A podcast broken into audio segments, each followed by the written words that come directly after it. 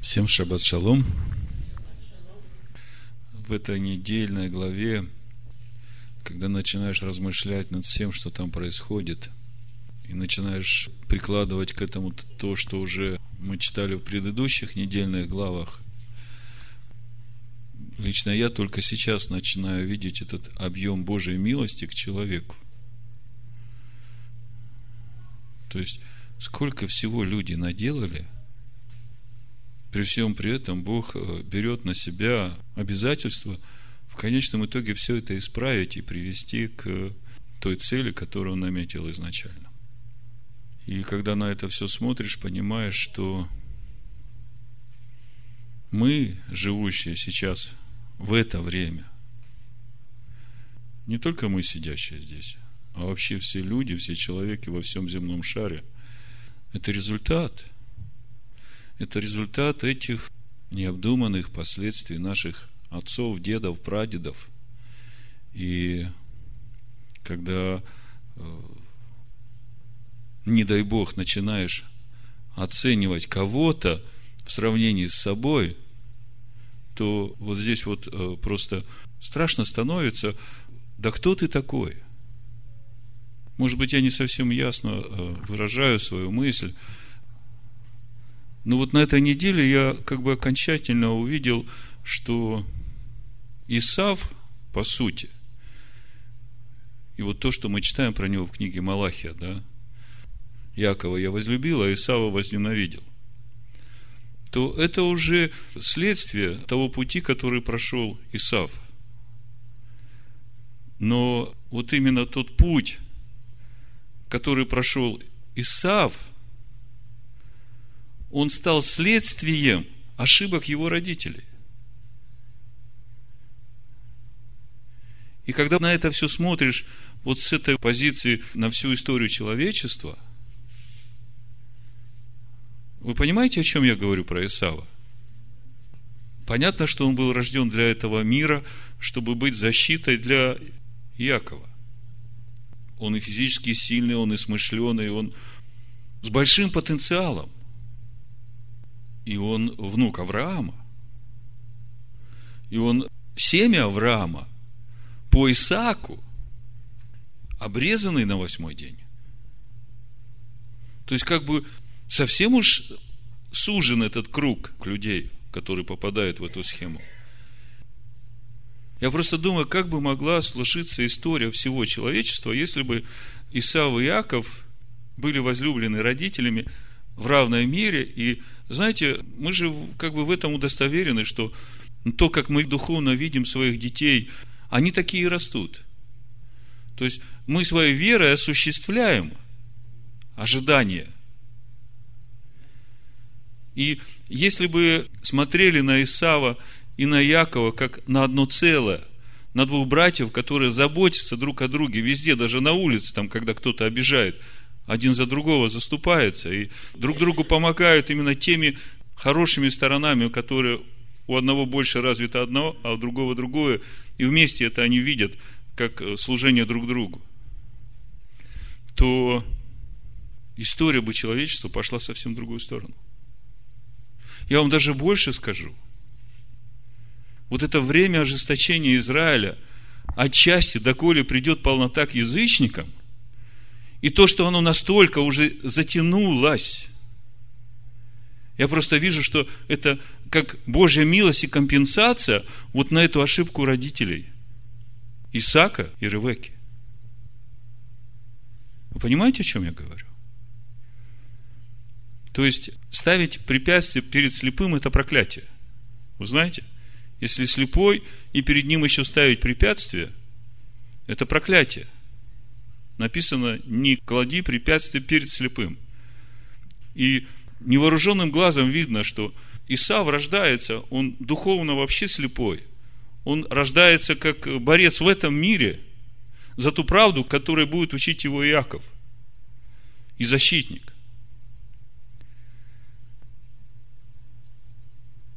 И Иаков, значит, покупает у него первородство. И обманом получает это благословение отца. И что в итоге получается? Иаков возложил на себя не только свои функции, как учителя, да, духовного, он возложил на себя еще и функции Исава в этом мире бороться за эту веру, которую Бог дает. И что в итоге получается? Он не там не достиг успехов, только милость Божия говорит: Иаков, я это все делаю ради завета с отцом твоим. А когда я делал для себя народ, ты, Иаков, не трудился для меня. Это Исаия 40 глава. Вы видите, как все. И вот когда на все это смотришь и начинаешь размышлять о милости Бога, что при всех вот этих человеческих недоработках, ошибках отцов, милость Бога так велика к боящимся Его, что Он покрывает своей милостью вот эти все ошибки людей. Теперь я понимаю, почему нужен был Агнец, который заклан до начала мира. Представьте, если бы нам нужно было иметь оскомину от кислого винограда, который ели наши отцы, деды и прадеды, то нам бы тогда никакой возможности не было вырваться из вот этих веревок, которыми связаны мы. Я вдруг увидел такой образ, что мы, по сути, каждый человек в этом мире, он повязан веревками, весь связан, и каждую веревку держит какой-то из его родителей или прародителей. И самое трудное для этого человека время, они как бы каждый тянет в свою сторону, и человек делает то, что он делает, а потом жалеет. И как человеку вот со всем этим, вырваться на свободу? Только через Иешуа Мессию. Вот Бог в один момент говорит, что придет время, когда уже не будут говорить, что отцы ели кислый виноград, а у детей оскомина. И сейчас вот еще больше и больше удостоверяешься. Мы все знали об этом, да? Мы знаем, какая милость, что мы получаем, как много проклятий уходит из нашей жизни уже в тот момент, когда мы только приняли его. Но когда начинаешь вот смотреть на всю историю человечества, на эти порождения человеков и на вот эту величину милости Бога, который как бы не отчаивается, я бы, глядя на все это, у меня руки опускаются. Но как это все исправить? И опять же, глядя на все это, я понимаю, как я могу предъявлять претензии к какому-то человеку другому, который не такой хороший, допустим, как кто-то другой.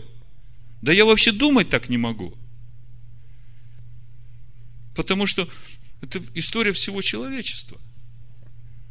И она не совсем такая, какую Бог предлагал человеку.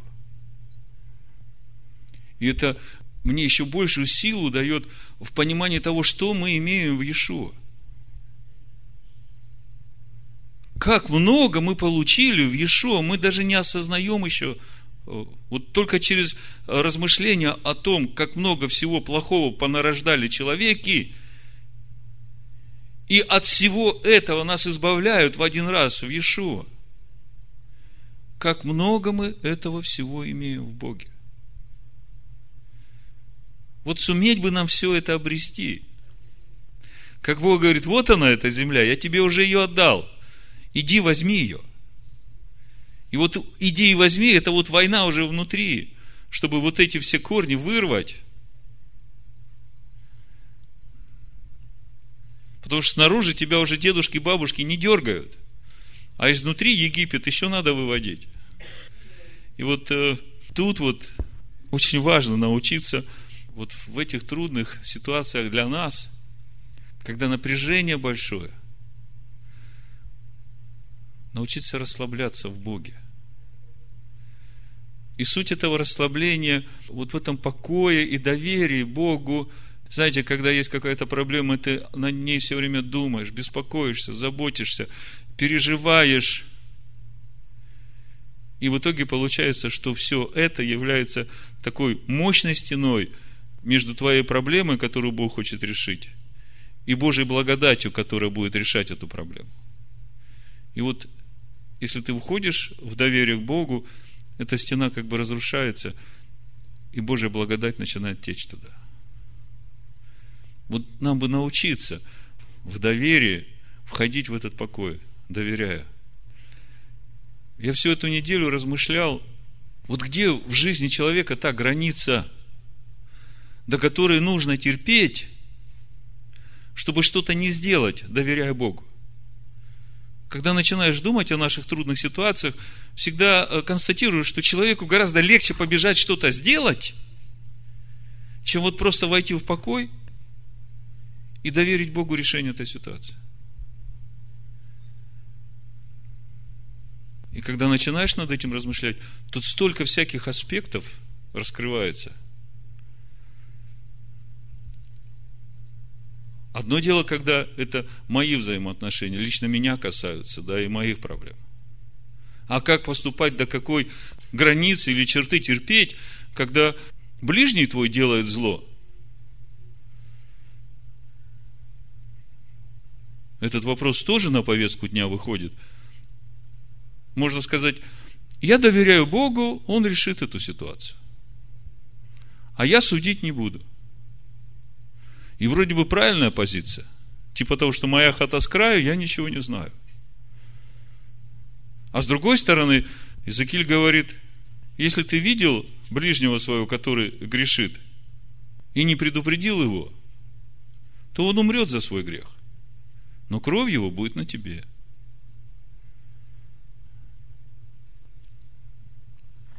Много вопросов. Это недельная глава, когда над ней начинаешь размышлять, думаешь, что тут происходит? Я слушал много комментариев, и один из них где-то как-то меня остановил, вот чтобы не вникать в детали, потому что, когда начинаешь вникать в детали, совсем плохо становится.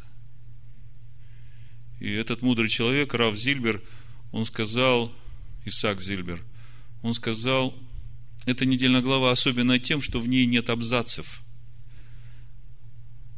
Знаете, каждая глава недельная, читаешь, у нее есть абзац, красная строка, там опять какая-то мысль идет, потом абзац, красная строка, новая мысль начинается, да? И эти абзацы в Торе, они как бы говорят о том, что вот этот фрагмент надо обдумать, вот здесь надо остановиться и поразмышлять, что же тут происходит. И вот эта недельная глава ВАЭЦ, которую мы сегодня читаем, в ней нет ни одного абзаца. И он говорит, это нам говорит о том, что не надо углубляться в детали, надо посмотреть на все, что здесь происходит в целом. А в целом что происходит? Вы подумайте, в какое время это происходит. Буквально через 200 лет после Ноаха ни одного человека нет, который бы шел путем Господним. Насколько велико зло в человеке, что через 300 лет ни одного человека на земле Бог уже смотрит. Ну где хоть один, который бы услышал мой призыв?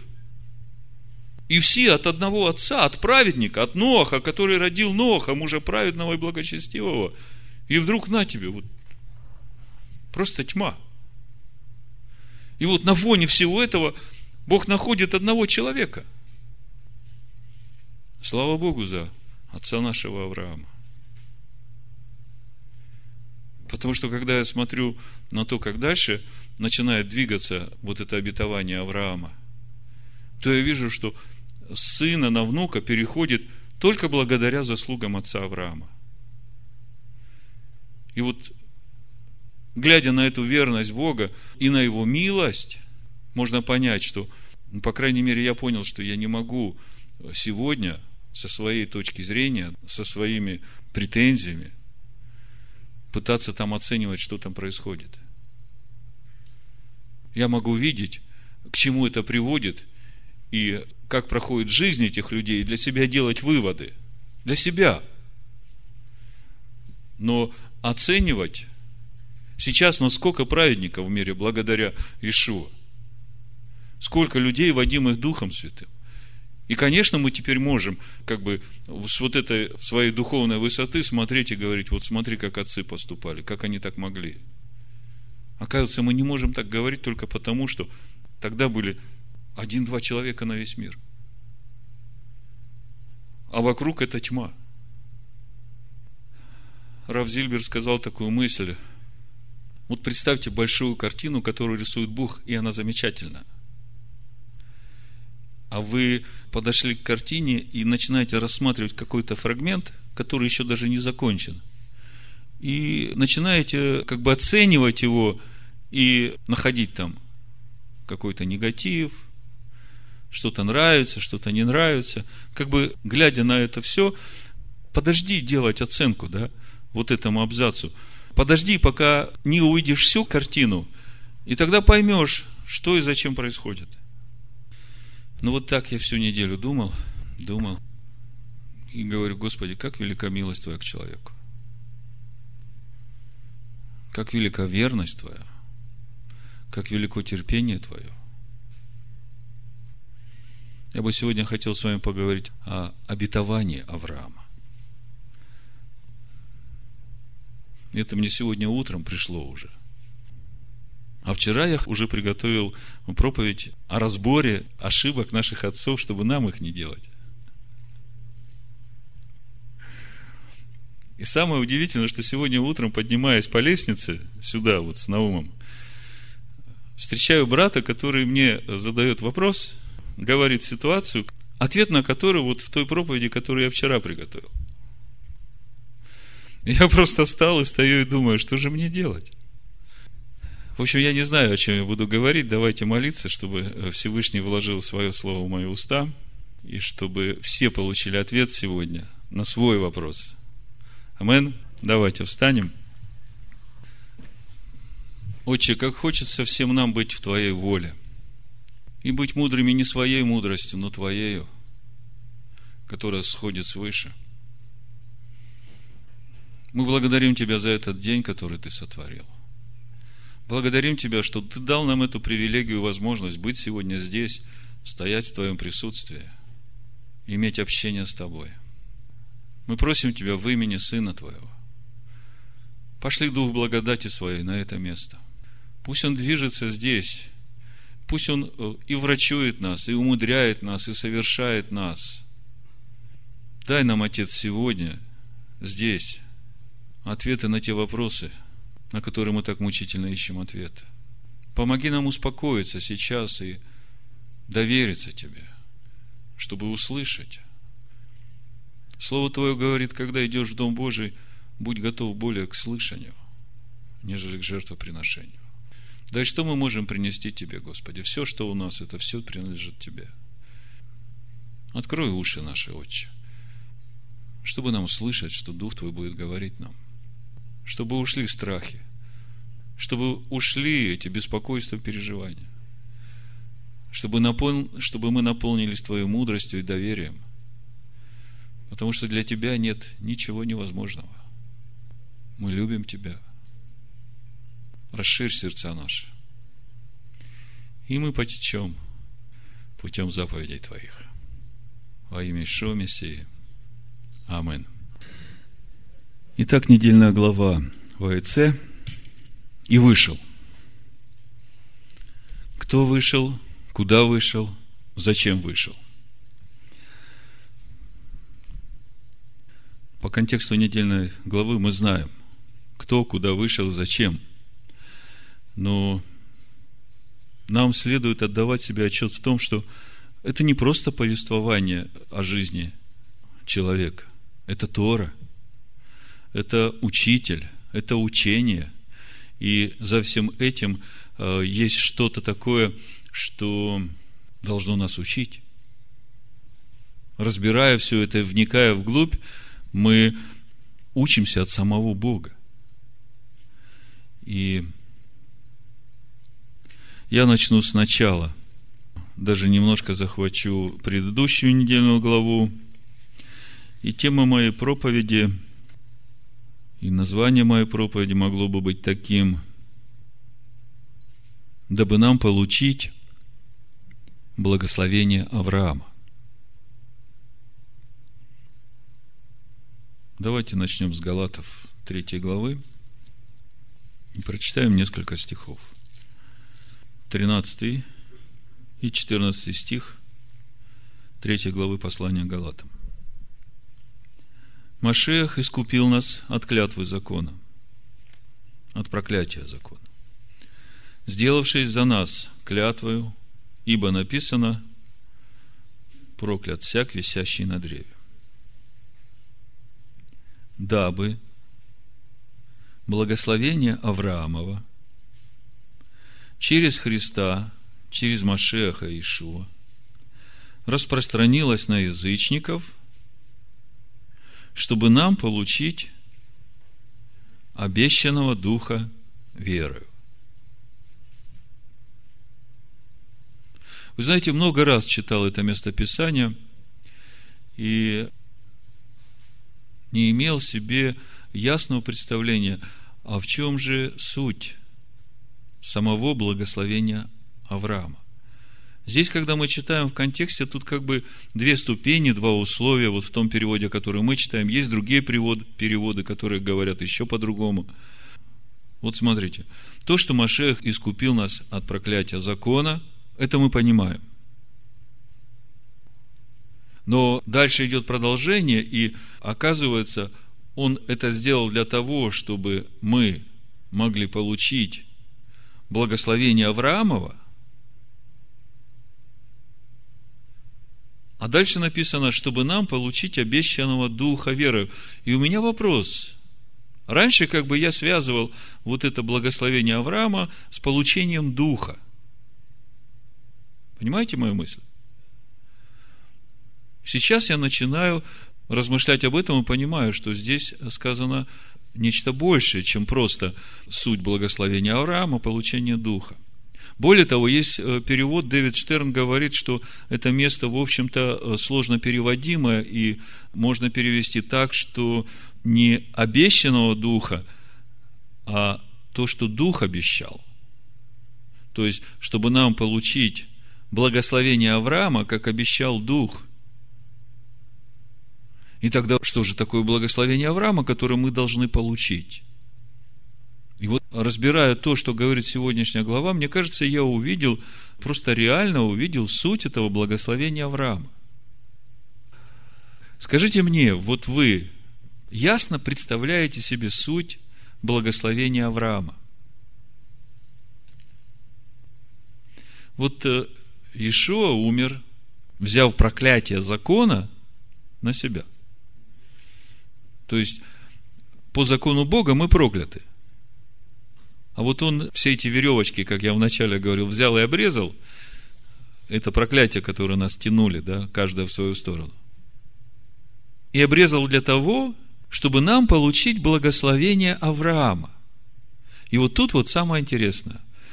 Давайте перейдем сейчас в недельную главу нашу и начнем, потому что здесь как раз и раскрывается нам просто шаг за шагом, по этапам, вся суть благословения Авраама. И если мы это увидим, то мы еще раз удостоверимся или продвинемся в познании того пути, который предлагает нам сегодня Всевышний. Недельная глава как называется? И вышел. Куда вышел? В путь. Да? Так вот я и спрашиваю, кто вышел, куда вышел, зачем вышел?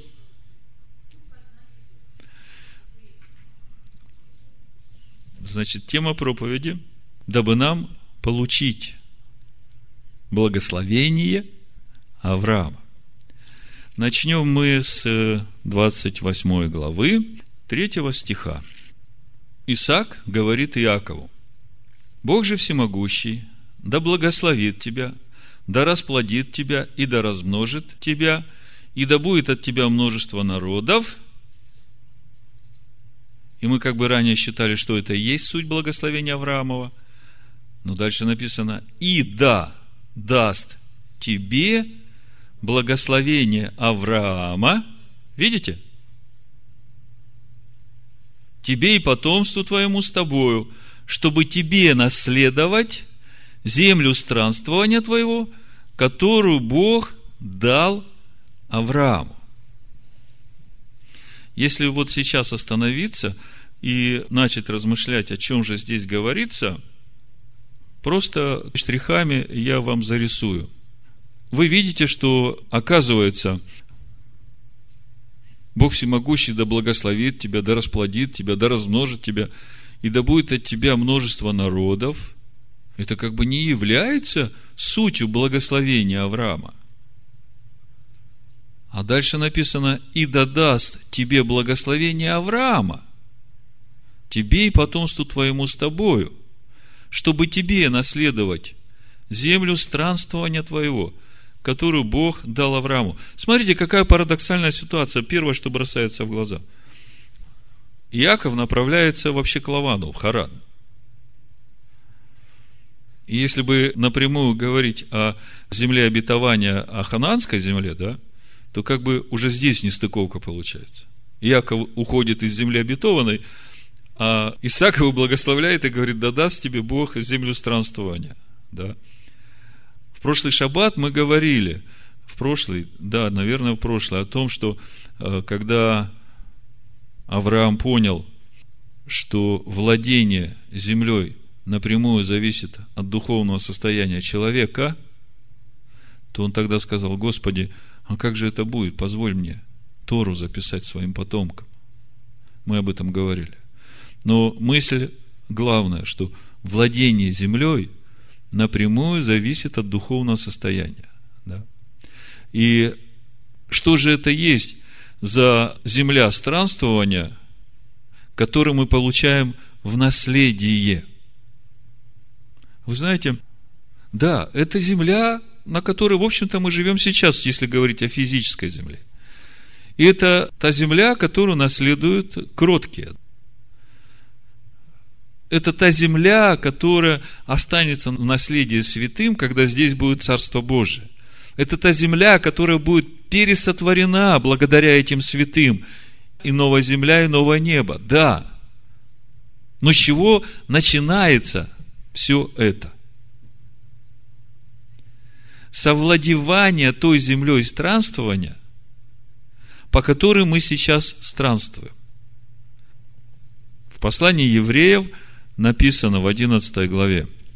В 9 стихе написано: «Верою обитал он на земле обетованной, как на чужой жил в шатрах с Исааком и Иаковом, сонаследниками того же обетования, ибо он ожидал города, имеющего основание, которого художник и строитель Бог». Скажите мне, чего ожидал Авраам, Исаак и Иаков, живя в шатрах? Какого города?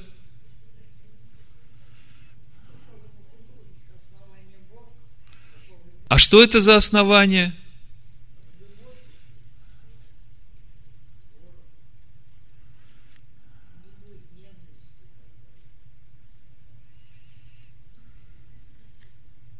Ну, давайте тогда Ефесянам 2 главу откроем, чтобы вам помочь.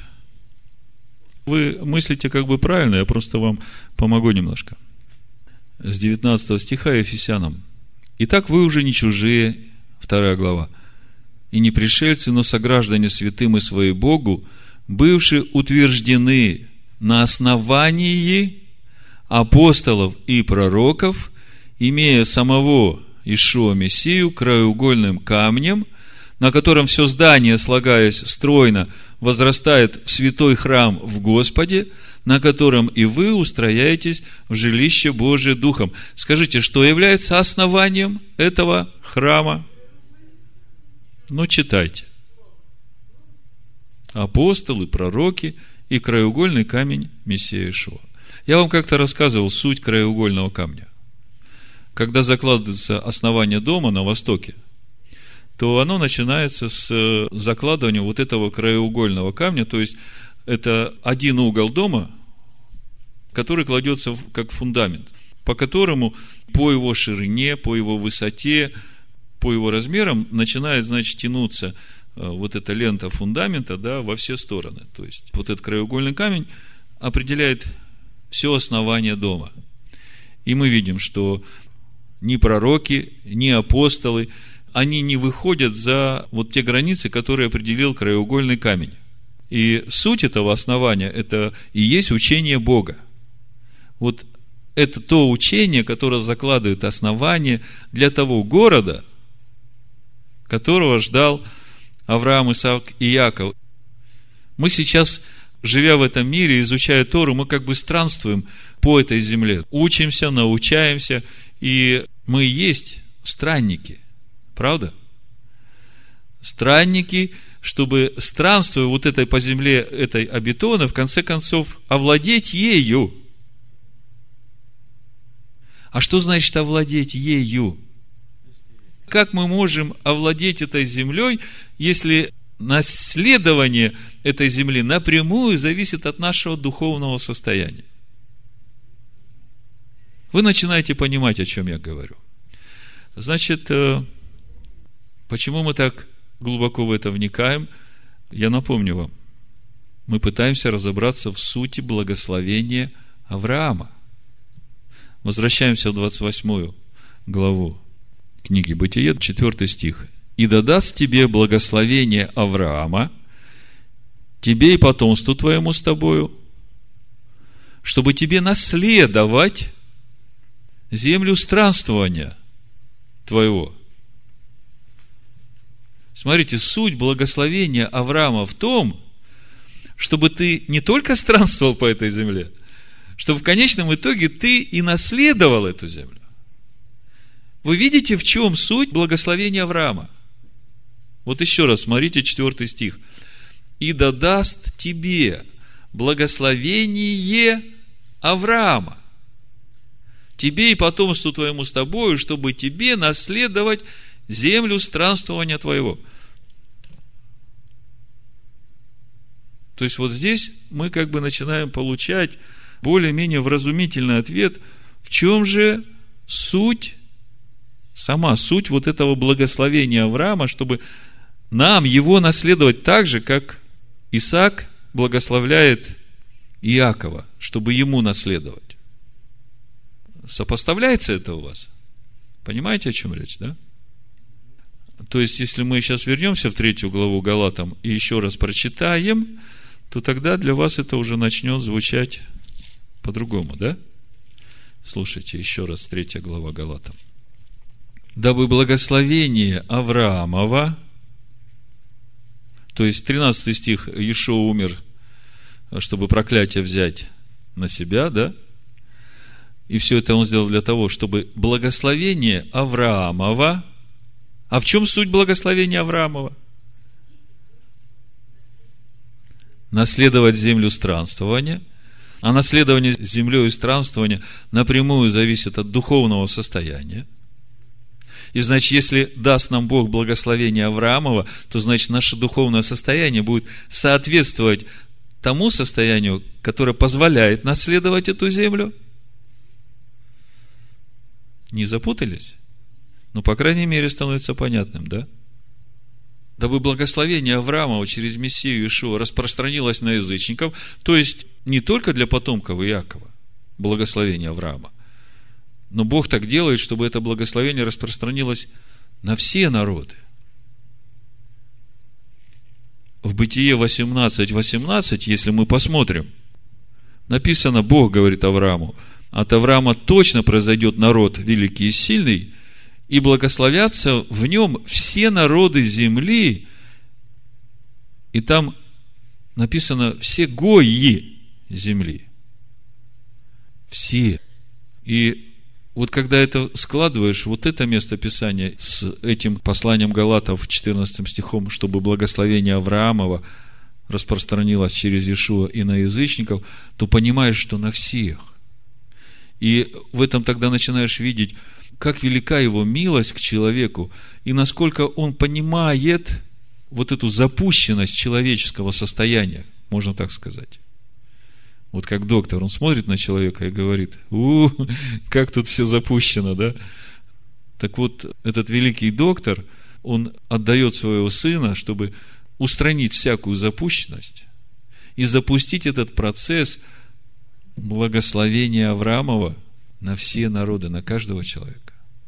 Значит, где-то как-то мы начинаем понимать суть благословения Авраамова.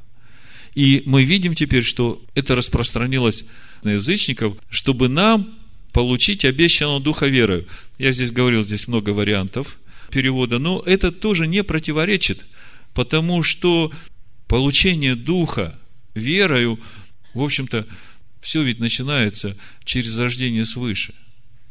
Когда Иешуа приходит в нашу жизнь и освобождает нас от этих проклятий. И мы получаем этот дух верою, который и ведет нас по этому пути, чтобы нам наследовать благословение Авраама. Ну, до этого момента самое важное, чтобы вы уразумели, в чем же действительно состоит суть благословения Авраамова. И мы видим, что суть благословения Авраамова, она напрямую касается нашего права наследования землей, в которой мы странствуем. И вместе с тем мы понимаем, что право владеть землей напрямую зависит от нашего внутреннего духовного состояния. И в послании евреям 11 главы мы поэтому и читаем, что Авраам, Исаак и Иаков жили в шатрах, жили в земле странствования, да, и ожидали города, которого художник и строитель Бог. Если посмотреть еще 11 главу дальше, то в 13 стихе написано: «Все сии умерли в вере, не получивши обетований, а только издали видели он и радовались, и говорили о себе, что они странники и пришельцы на земле», и речь идет уже о физическом мире, «ибо те, которые так говорят, показывают, что они ищут отечество. Если бы они в мыслях имели то отечество, из которого вышли, то имели бы время возвратиться, но они стремились к лучшему, то есть к небесному. Посему и Бог не стыдится их, называя себя их Богом, ибо Он приготовил им город». То есть, в конечном итоге, суть благословения Авраамова – это обретение такого духовного состояния, которое соответствует небесному городу. И мы понимаем, что это путь. Поэтому недельная глава и называется «И вышел». И поэтому, несмотря на то, что Иаков идет совсем в другую сторону от обетованной земли, Исаак молится и говорит: «Да даст тебе Бог благословение Авраама, чтобы тебе наследовать землю, в которой ты странствуешь». И дальше, в этой же главе, мы видим раскрытие этого благословения в взаимоотношениях, или, скажем, обетах Бога и обетах Иакова. То есть, вот то, что мы начинаем читать дальше, я это вижу как взаимные обязательства двух сторон, которые и приведут к тому конечному результату, чтобы нам получить благословение Авраама. Чтобы было более понятно, я хочу немножко вернуться назад в 17 главу «Бытие». Мы ее подробно разбирали. Здесь в первых двух стихах мы видим, что это благословение Авраама, или суть завета Бога с Авраамом, это двухсторонний завет. И он подразумевает ответственность обеих сторон друг перед другом. И я понимаю, что со стороны Бога в его ответственности перед нами нет никакой проблемы. Есть проблема только с нашей стороны, в нашей ответственности перед теми обетованиями, которые мы можем дать Богу. Ну вот мы сейчас посмотрим здесь, и потом переведем эту нашу ответственность перед Богом на то, как это в своем обете обещал Иаков. Вы знаете, мне кажется, это очень важно, если мы в этом всем разберемся, потому что тот обет Иакова, он мне напомнил 118-й псалом, где во всем своем намерении сердца принадлежать Всевышнему и служить Всевышнему, всю ответственность за это Давид передает Богу. И он говорит: «Я потеку путем заповедей, если ты расширишь сердце мое». И так далее. Да? То есть, он говорит: «Я сказал, да, но сделай все это ты». Да? То есть, он как бы на себя ничего не берет, потому что он понимает, что лучше, если это будет делать Бог. Так вот, 17 глава «Бытие». Я просто напомню вам, что эти взаимоотношения Бога с Авраамом изначально, они имеют двусторонние обязательства. С 1 стиха написано: «Авраам был 99 лет, и Господь явился Аврааму и сказал ему: Я Бог всемогущий, ходи передо мной и будь непорочен. И поставлю завет мой между мной и тобою, и весьма-весьма размножу тебя». И дальше суть завета. «Я, вот завет мой с тобой», 4 стих, «ты будешь отцом множества народов, и не будешь ты больше называться Авраам, но будет тебе имя Авраам, ибо я сделаю тебя отцом множества народов». И мы эту главу очень подробно разбирали, у вас есть запись. Просто я вам напоминаю, что ответственность Авраама в этом завете – ходить перед Богом и быть непорочным. Ответственность Бога – Он сделает все остальное и сделает Авраама отцом множества народов. Теперь мы возвращаемся в 28 главу, и мы видим, что это благословение Исаак передает Иакову.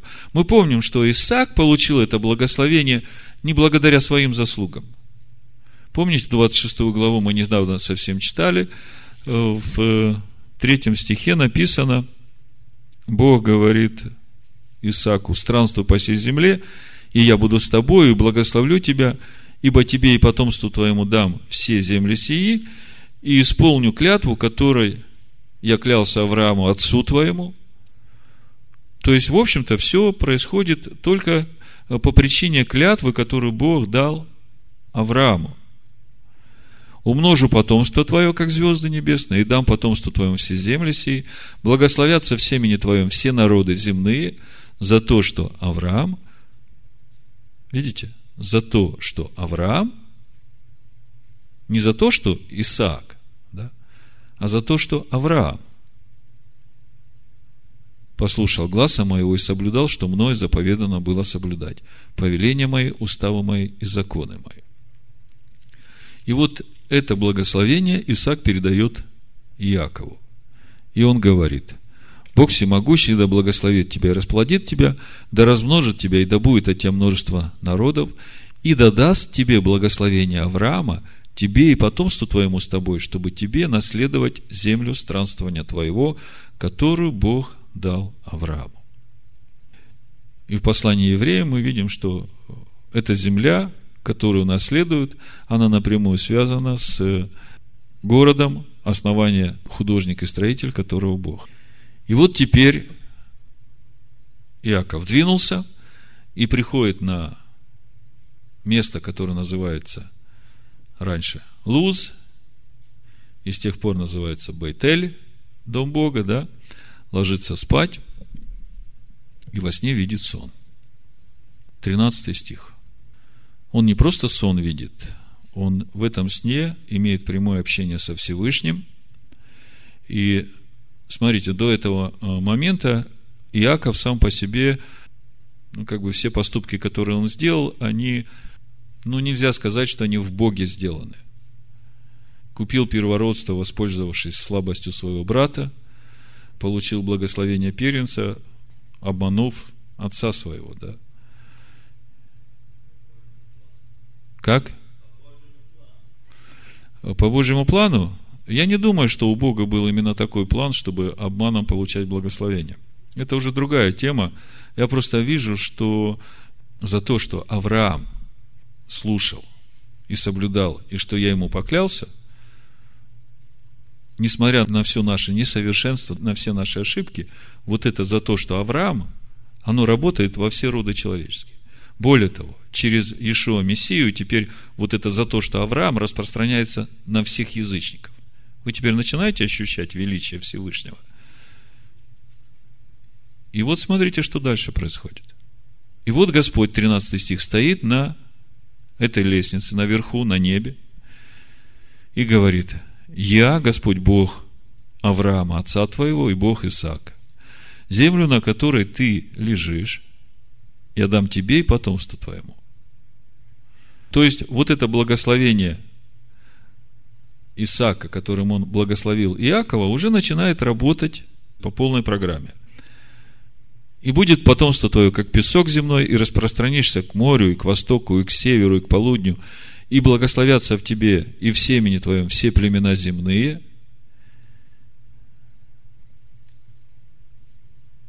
И вот, я с тобою, и сохраню тебя везде, куда ты не пойдешь, и возвращу тебя в сию землю, ибо я не оставлю тебя, доколе не исполню того, что я сказал тебе. Но по порядку. Что Бог говорит Иакову? 14 стих. «И будет потомство твое, как песок земной». На самом деле не песок, а афар. Афар гаэрец. Помните 13 главу Бытия мы разбирали? Бог говорит Аврааму, что вот с этого момента я тебя беру как образец, по которому я буду делать всех людей на земле. И ты будешь как этот афар земли, из которого я буду все это делать. Помните Адам, афар, мин гаадама, из гаадамы, да?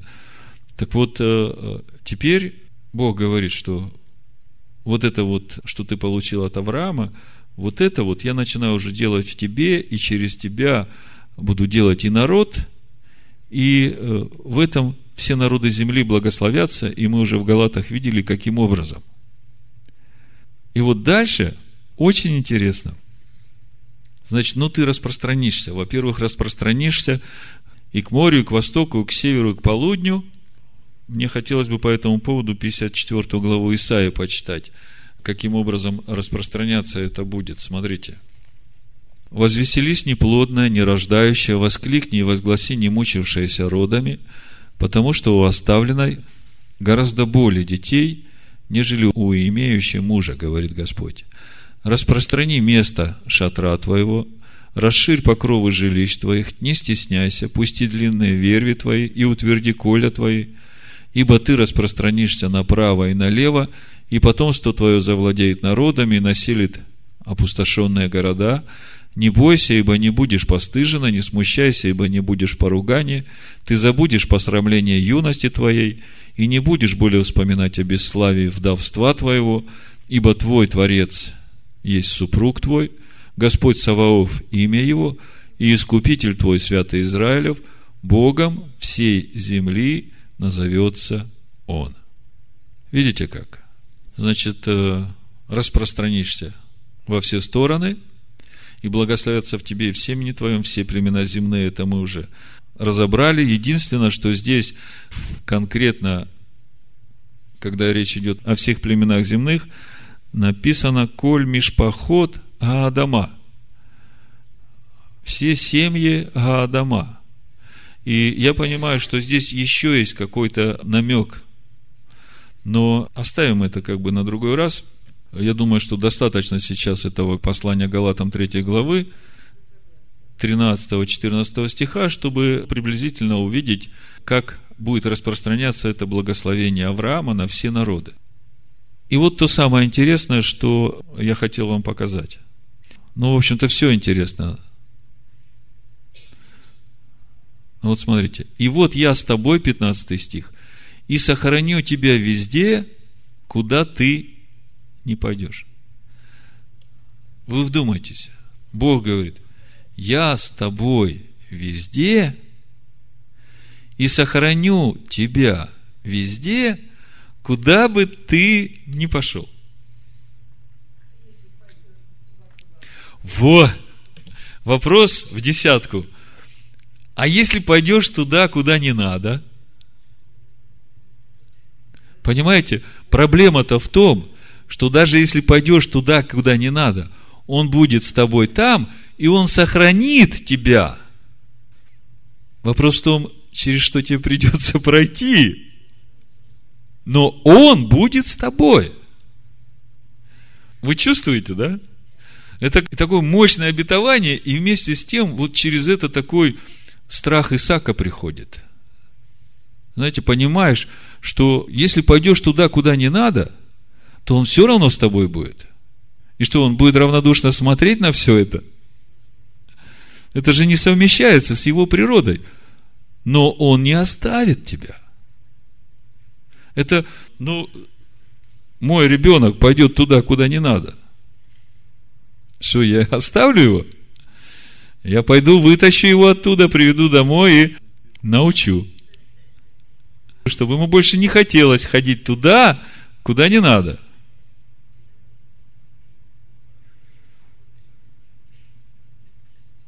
Вы думаете, что наш Отец Небесный думает по-другому?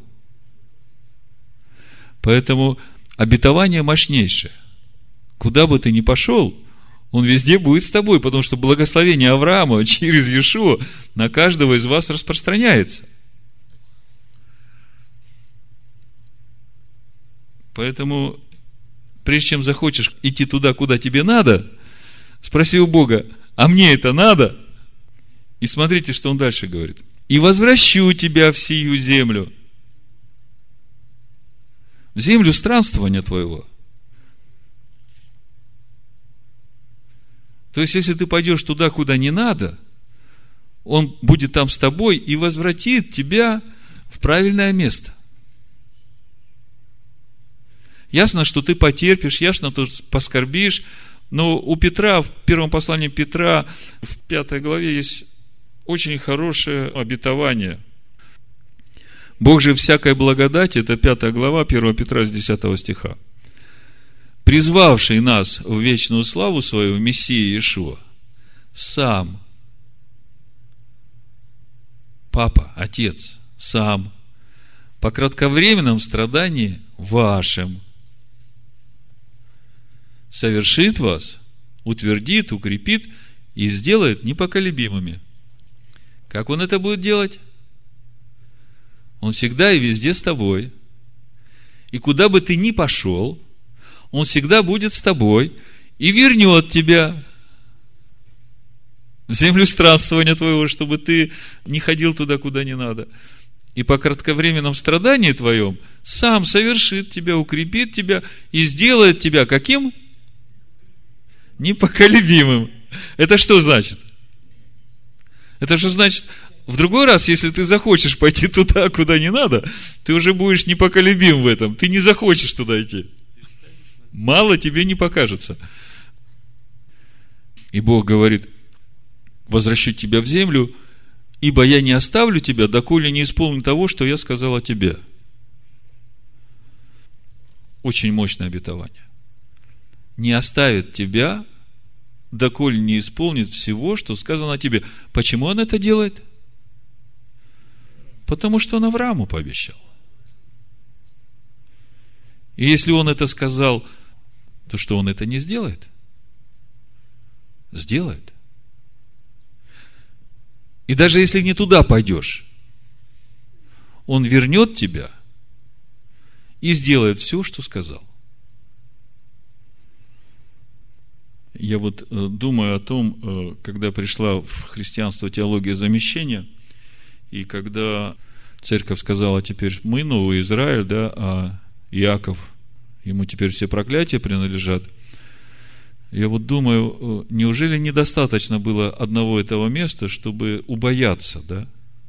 Потому что Бог здесь Иакову обещает, что все, что я тебе сказал, я исполню.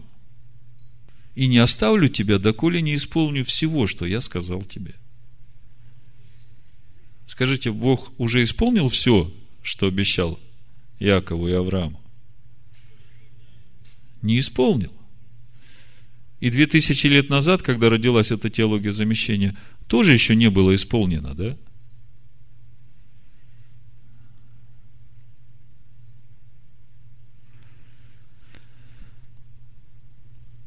Иаков проснулся, ему страшно стало. И в этом своем страхе он понимает, что наверняка будут в его вот этом пути странствований такие места, куда он пойдет, и это будет точно не то, куда Бог хотел бы, чтобы он шел. И он обещает Богу. И давайте разберем также детально, что же Иаков обещает Богу, потому что это раскрытие пути, по которому приходит к нам благословение Авраама. 28 глава с 20 стиха. То есть то, что Бог сказал Иакову, Иаков все понял, более того, испугался. И когда он осмыслил все, написано, и положил Иаков обет, сказав, если Бог будет со мной.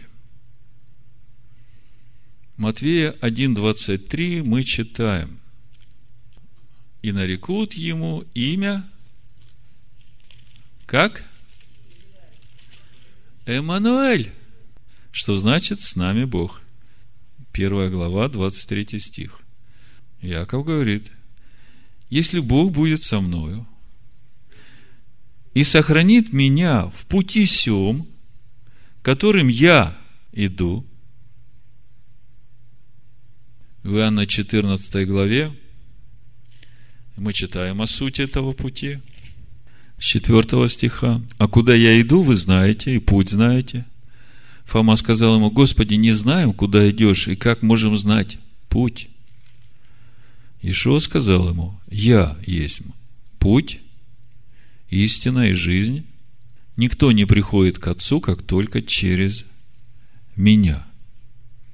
И в Деяниях 18 главе мы тоже читаем с 25 стиха: «Этот иудей именем Аполлос был наставлен в начатках пути Господня, и, горя духом, говорил и учил о Господе правильно, зная только крещение Иоаннова. Он начал смело говорить в синагоге, услышавши его Акила и Прескила, приняли его и точнее объяснили ему путь Господень».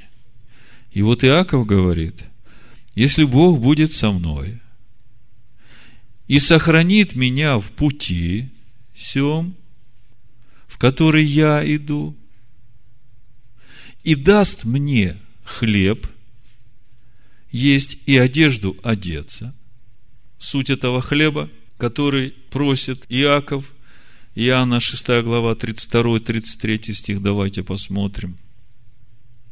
Ишуа сказал им: истинно, истинно говорю вам, не Моисей дал вам хлеб с неба, а Отец мой дает вам истинный хлеб с небес. Ибо хлеб Божий есть тот, который сходит с небес и дает жизнь миру.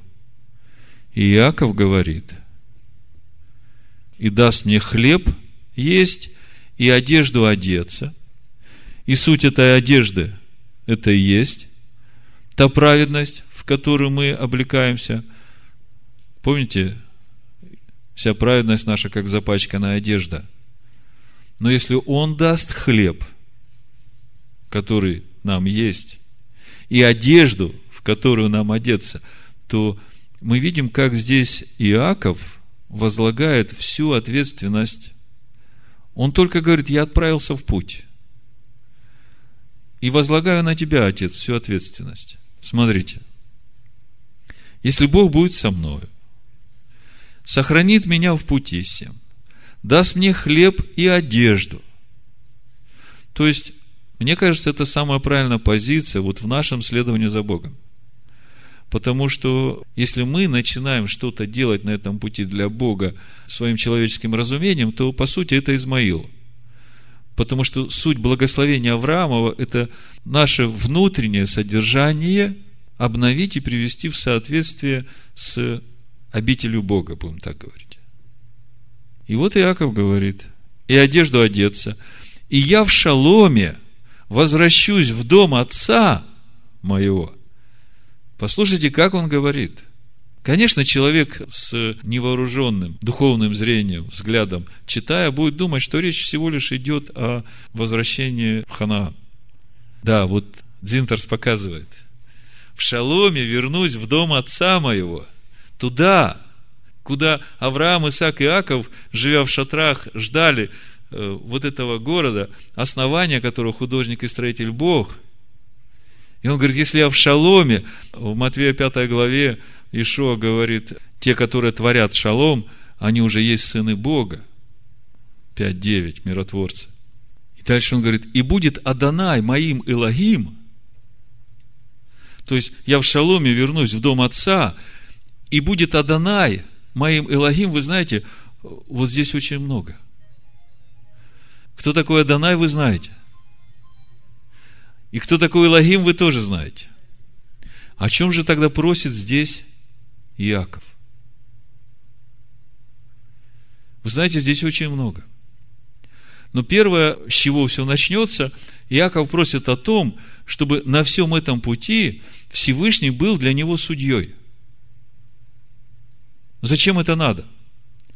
Ну, вот если посмотреть 118-й псалом, Давид говорит: 52 стих. «Вспоминал суды Твои, Господи, от века, и утешался».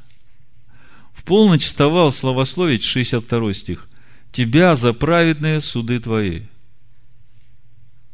Скажите, почему Давид так радовался? 75 стих. «Знаю, Господи, что суды Твои праведны, и по справедливости Ты наказал меня». 175 стих, 118 псалом. «Да живет душа моя, славит Тебя, и суды Твои да помогут мне». Почему так важны суды Всевышнего вот на этом нашем пути? Помните, Бог говорит, «И везде, куда бы ты ни пошел, я буду с тобой». И Валя говорит, а если не туда пойдешь? Он говорит, и там буду с тобой, и возвращу тебя. И судить тебя буду. И ты потерпишь. Но в конце концов, ты станешь непоколебимым. Так вот, Иаков говорит, и если ты будешь мне на всем этом пути Элохим, лучше пройти этот жизненный путь, чтобы Бог тебя все время судил вот в этой жизни, и через это ты становился лучше, чем пройти эту жизнь без судов Бога и потом получить приговор в озеро Огненное, после того, как эта жизнь закончится. Потому что там уже вариантов исправления не будет. А, как вы понимаете, наше внутреннее содержание будет определять то духовное пространство, куда мы попадем. Или этот ад и озеро Огненное, да? Или же Царство Божие. По-другому проще сказать, взаимное притяжение соответственного. То, чему ты соответствуешь, там ты и будешь. Как бы тут даже напрягаться не надо, да? Содержание твоей души определит это место, где тебе быть. И в Коринфянах 11 главе то же самое в 30 стихе. Помните?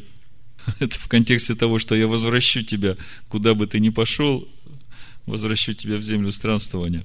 1 Коринфянам 11 глава, с 30 стиха. «Оттого многие из вас, немощные и больные, немало умирают, ибо если бы мы судили сами себя, то не были бы судимы.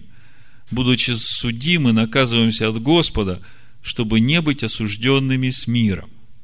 Видите?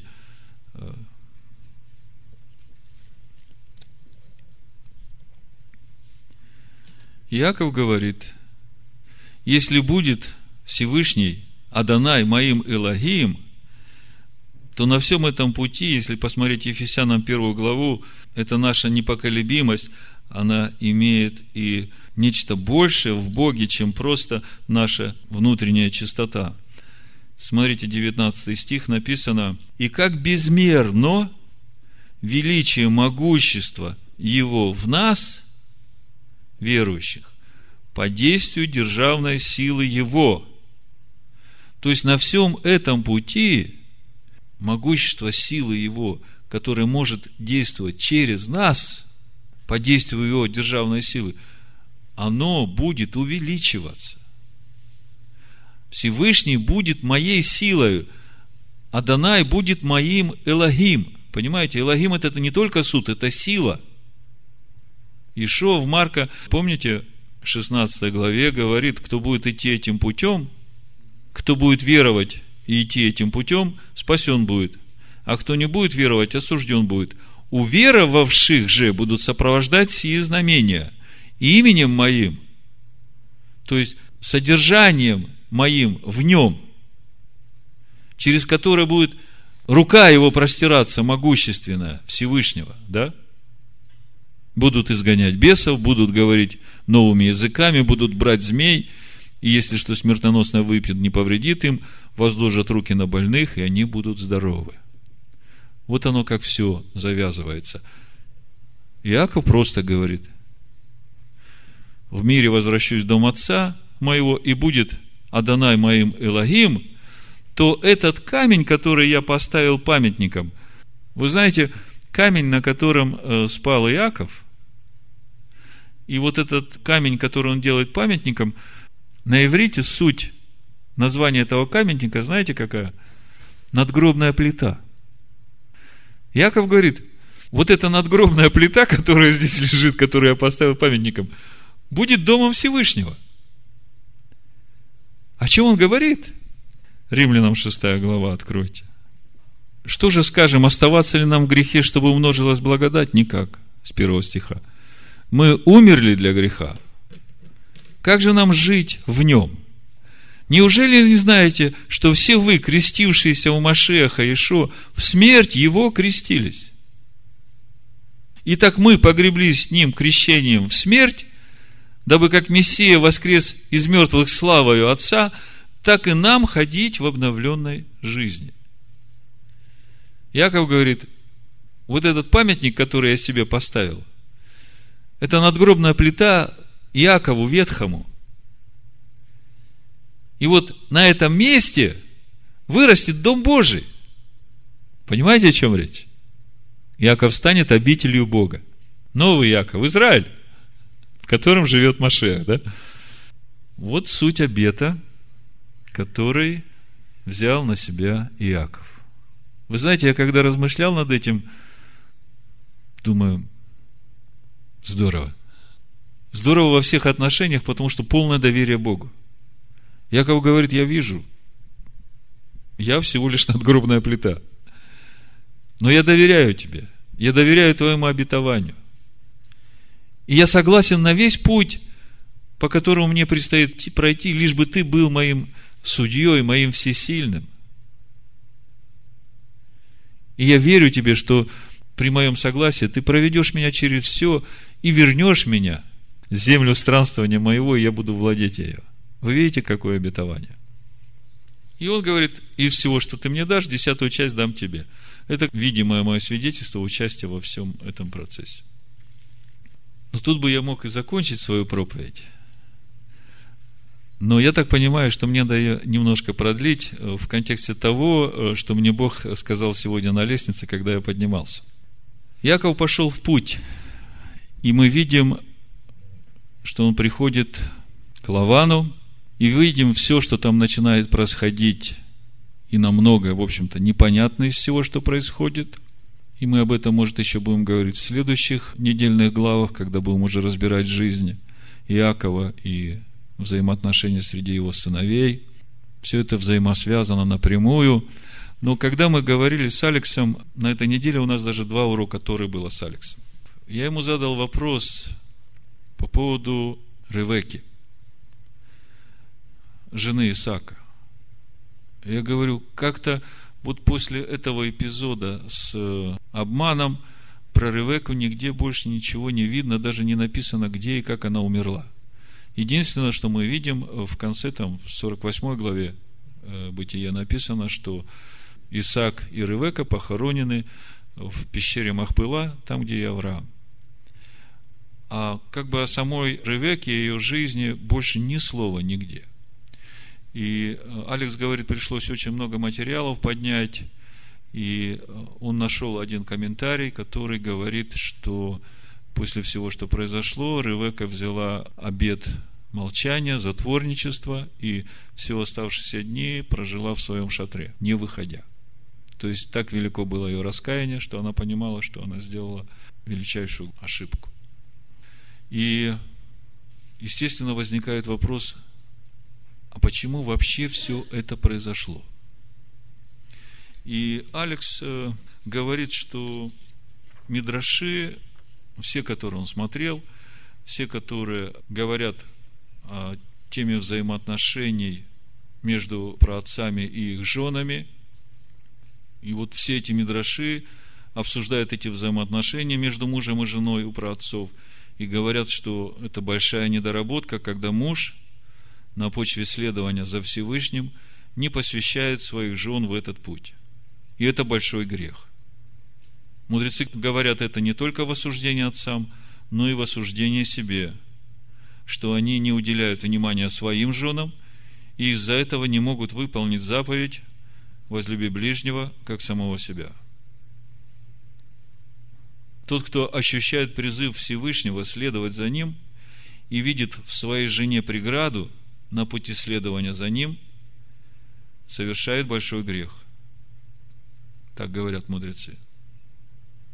Еще они говорят, спустить божественное служение на самый простой уровень бытия взаимоотношений мужа и жены Это та задача, с которой не справились наши праотцы.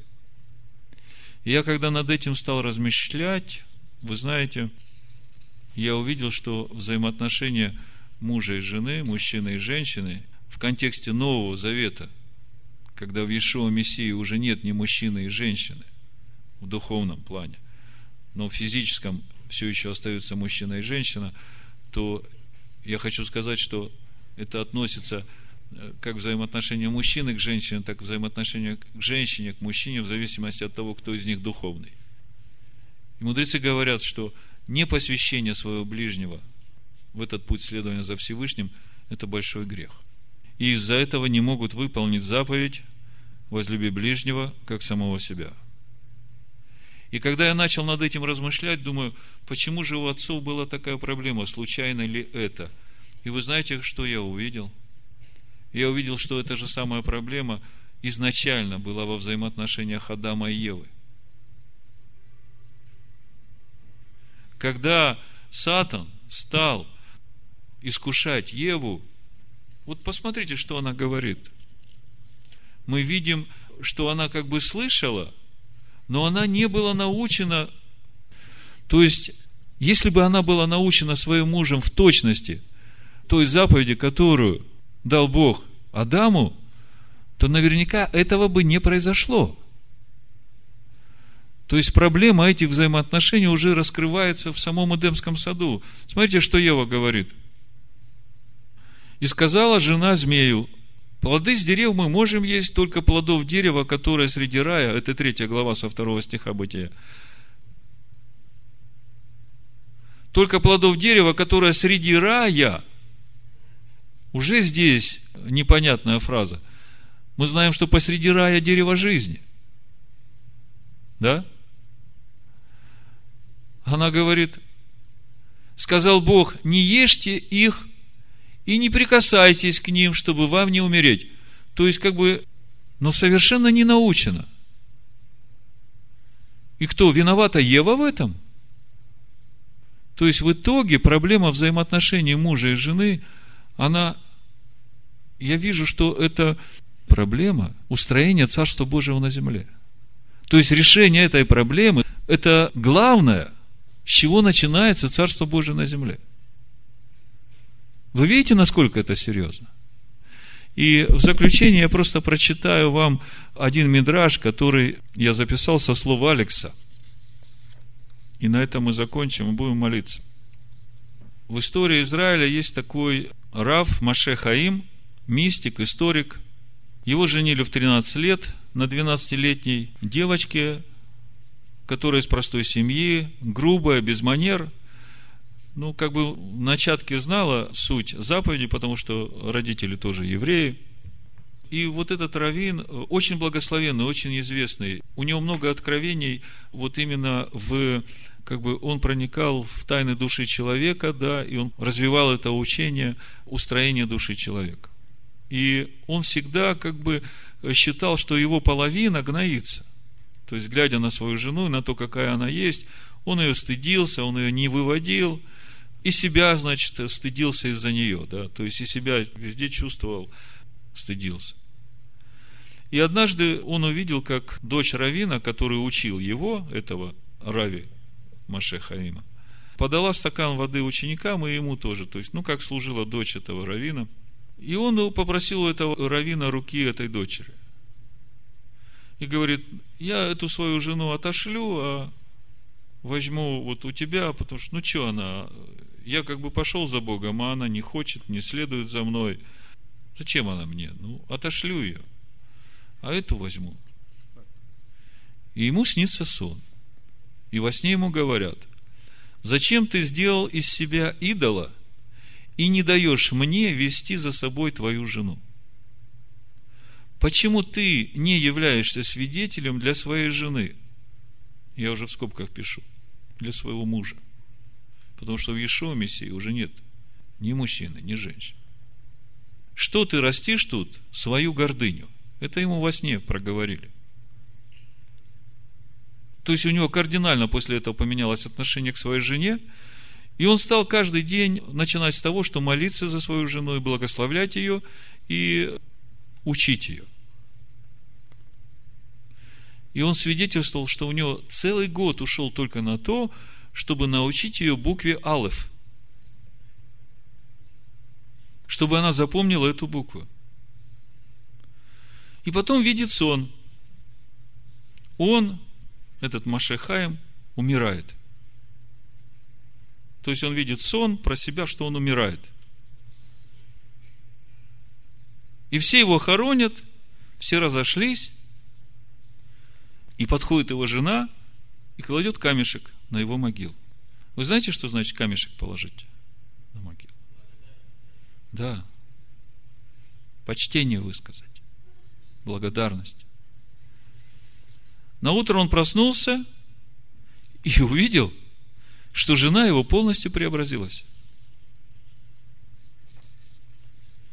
И с того момента у него раскрылось сердце в следовании за мужем, и к пониманию всего учения человек просто изменился.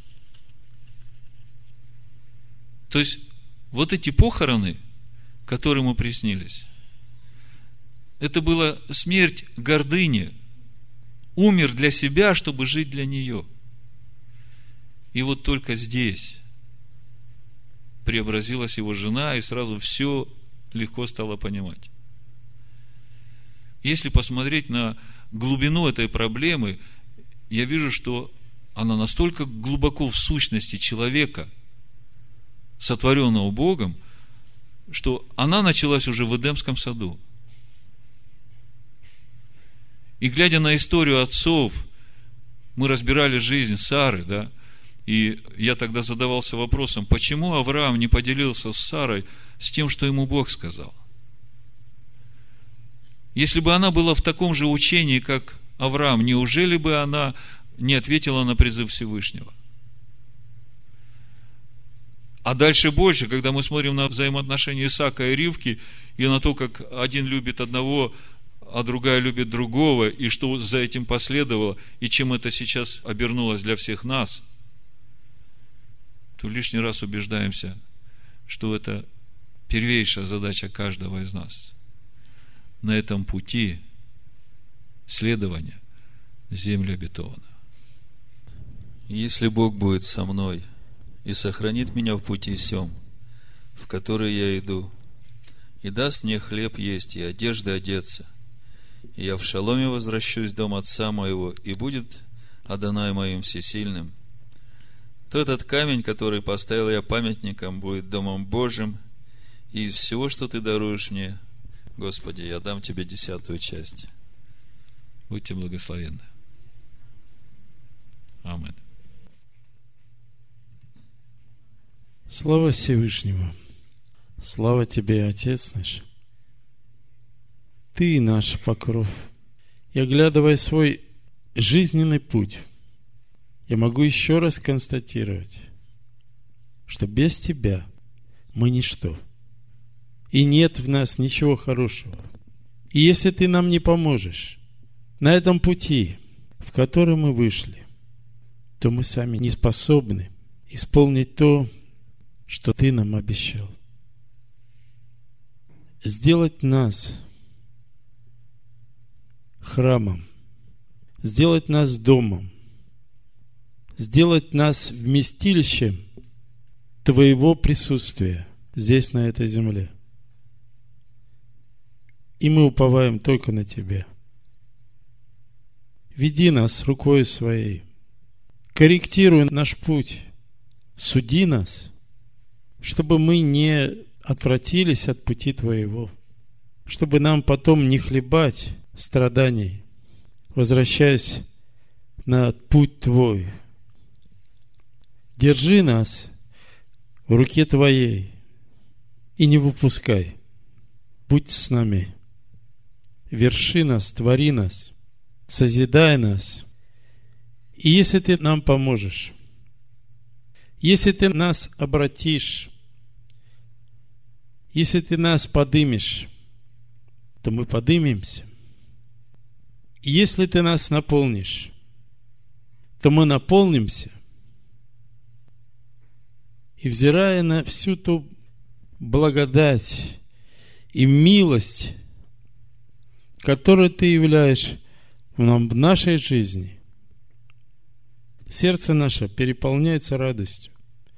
Сердце наше переполняется благодарностью. Сердце наше хочет постоянно приносить тебе жертву хвалы, благодарить тебя, прославлять имя Твое святое, исполняться Духом Твоим, потому что в Тебе моя новая природа, Ты есть моя новая сущность, Ты моя жизнь, и без Тебя, без Твоей помощи, без Твоей поддержки, без Твоих судов мы ничего не можем. Без Тебя мы забрели бы в очередное болото, из которого нам бы никогда не выбраться. И поэтому я благодарю Тебя, Господи, за дивные дела Твои, за суды Твои праведные и за милость Твою, за великое Твое долготерпение.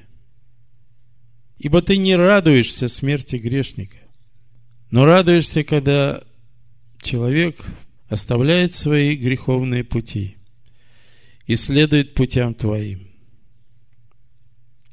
И от этого тоже сердце наше переполняется благодарностью. И от полноты сердца уста приносят Тебе жертву. Я прошу Тебя, Отче, благослови нас на этом пути, в который мы вышли, который мы взялись проходить, чтобы нам обрести наследие, которое дал Моисей народу своему, наследие общества Якова, чтобы стать нам на этом твердом основании и обрести город, художник и строитель которого Ты. Ибо от Тебя, Господь, и хотение, и действие, и нет ничего невозможного для Тебя. И мы просим о милости, Господи. Откройся, Господь, для нас. Открой наши сердца для Тебя. Открой наш разум пониманию Писаний Твоих. Да обретем мы землю странствования Твоего и в покое, в шаломе Твоем, придем в дом Отца нашего Небесного. Бешем Ишуа Машихейну. Амен. Хейну. Амен. Хейну. Амен. Хейну. Амен. Хейну. Амен. Хейну. Amen. Amen. Amen. Amen. Amen.